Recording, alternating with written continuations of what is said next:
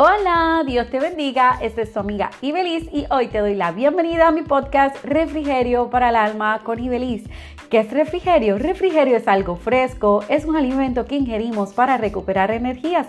Así que, ¿qué encontrarás aquí en Refrigerio para el Alma? Encontrarás esa palabra de fe que renovará tus fuerzas, le dará vigor a tu espíritu y refrescará tu alma. Así que, mantente conectado con el podcast Refrigerio para el Alma con Ibeliz. Quiero agradecerte porque estás hoy escuchando este podcast de Refrigerio para el Alma. Si es de bendición para ti, yo te invito a que también lo compartas con otro, porque lo bueno se comparte. También déjanos tu comentario, tu feedback de cómo este podcast ha sido de bendición para ti, qué te gustaría escuchar en este podcast, qué otros temas quisiera que habláramos para refrescar tu alma. Así que nos puedes escribir a, nuestro fanpage de Facebook en Refrigerio para el Alma con Ibeliz o me puedes buscar en mi página personal de Facebook Ibeliz Ortiz y me puedes escribir eh, cómo ha sido este podcast de bendición, cómo, eh, cómo ha bendecido demasiado tu vida. Así que yo te invito a que lo compartas. Hoy quiero hablar sobre esas cosas que a veces parecen pequeñas, que a veces uno las menosprecia o las echa a un lado y uno dice, ah, si no lo hago no importa. Pero sabes qué? He aprendido que muchas de las cosas pequeñas, cuando somos constantes, nos llevan a la victoria. Quiero contarte que recientemente eh, estuve un sueño y mientras no recuerdo el sueño, lo que sí recuerdo es que cuando me levanté, me levanté con estas palabras que dije en el sueño. Y decía, no menosprecies los pasos pequeños porque esos son los que te llevarán a la victoria.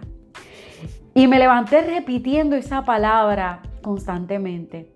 Y mientras más me la repetía, más me hacía sentido. Porque muchas veces pensamos que lo que hacemos es insignificante, a lo mejor parecen cosas pequeñas. Eh, y uno dice, ¿qué lograré con esto tan pequeño? Pero sabes, hay un texto en la palabra que dice que si en lo poco fuiste fiel, en lo mucho Él te pondrá. Así que no se trata de cuán grande o cuán pequeño sea lo que estés haciendo, se trata de cuán fiel y comprometido estés con lo que haces. No sé eh, a qué te dedicas, a lo mejor piensas que tu trabajo es algo súper sencillo o algo que nadie le da valor. Pero déjame decirte que cuando haces con fidelidad y compromiso, créeme, vas a tener resultados. A lo mejor los resultados no los tendrás tan pronto como quisieras, pero si eres constante y perseverante, créeme que sí lo vas a alcanzar.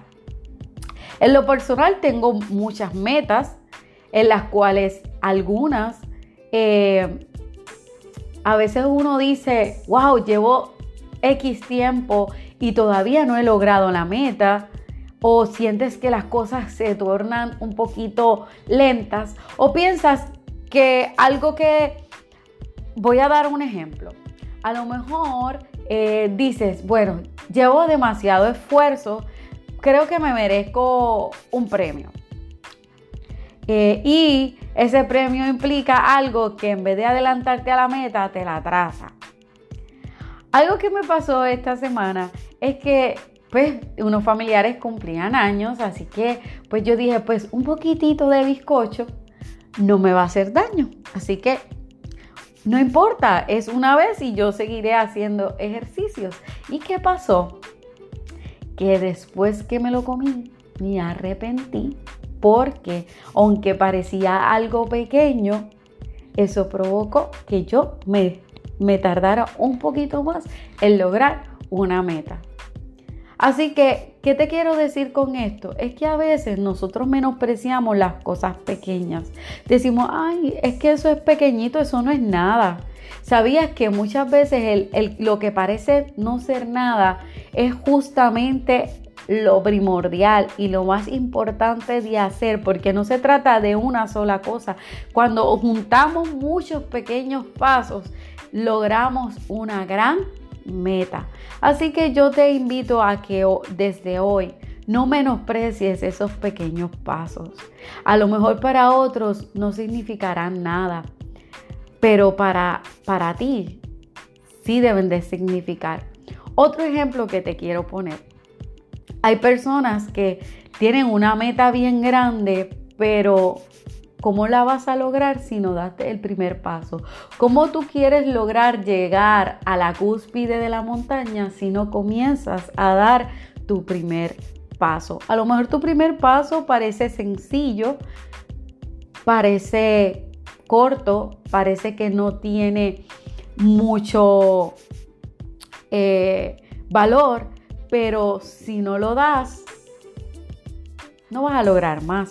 Así que yo te invito a que si a lo mejor tu meta es demasiado grande, no bajes la meta, aumenta el esfuerzo. ¿Cómo lo vas a hacer? Pues mira, ponte metas pequeñas. Eh, voy a suponer, voy a ponerte un ejemplo. Eh, ¿Quieres eh, una meta de que este mes poder tener un tiempo devocional con Dios? O tienes una meta de que quieres ahorrar, vamos a suponer, 100 dólares este mes. A lo mejor de la primera decir, pues mira, sacar 50 dólares te cuesta o se te hace difícil, pero ¿qué tal si diariamente sacas un dólar? ¿Qué va a pasar a fin de mes? Pues vas a tener 30 dólares ah, pero yo quiero alcanzar un poquito más. Así que entonces vas a dividir, vas a dividir tu meta en porciones más pequeñas. Y de esas porciones más pequeñas las vas a dividir en cositas más pequeñas aún. ¿Para qué? Para que si tú logras hacer esas pequeñas cosas constantemente, al final vas a ver la meta en concreto completa. Pero si tú pretendes hacer de, lo, de la nada al todo, no lo vamos a poder lograr. Así que no te frustres. Solamente te invito a que si tienes una gran meta, comienza con pequeños cambios. Por más pequeños que parezcan. No los subestimes, no los menosprecies. Al contrario, hazlo te vas a sentir mejor porque lograste hacer un cambio aunque fuera pequeño. Luego vuelves y haces otro cambio pequeño. ¿Qué va a pasar? Que vas acumulando. Y al ir acumulando vas a ir alcanzando la meta que tienes. Un ejemplo que aprendí en un masterclass que cogí es que decía que eh, si eh, esta persona tenía una meta de vender unas t-shirts y si él se hubiese puesto una meta de 300 t-shirts, a lo mejor lo hubiese podido lograr, pero él decía, no, yo voy a comenzar con 100. Si logro vender esas 100, pues vuelvo a pedir otras 100. ¿Y qué pasó? Que cuando en la primera vez él había pedido las 300 y solamente había podido vender 50. ¿Qué pasó? Que él se frustró porque él dijo, espérate, si yo, yo tenía 300 y solamente logré vender 50, eso no es casi nada. Pero cuando a la próxima ocasión, en vez de comprar 300, dijo, voy a invertir en 100. Y esas 100 voy a hacer todo lo posible por venderlas. Cuando compró esas 100, cuando invirtió en esas 100, logró vender 75. No las vendió todas, pero sí logró más de la mitad de lo que él pensaba. ¿Qué hizo eso? Motivarlo, motivarlo a, subir un poquito más la meta. Decir, ok, si esta vez logré 75, pues lo voy a doblar. En vez de ser 100, voy a hacer 150. Así que poquito a poco fue subiendo su meta, su y comenzó su estrategia. Ok, si pude hacer 75 en este tiempo, pues voy a hacer otro 75 en este otro tiempo.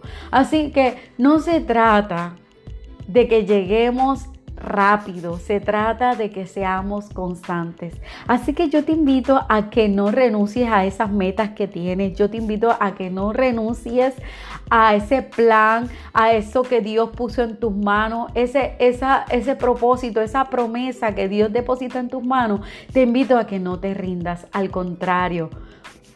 Mantente, haz los cambios necesarios, esos pequeños pasos, celébralos.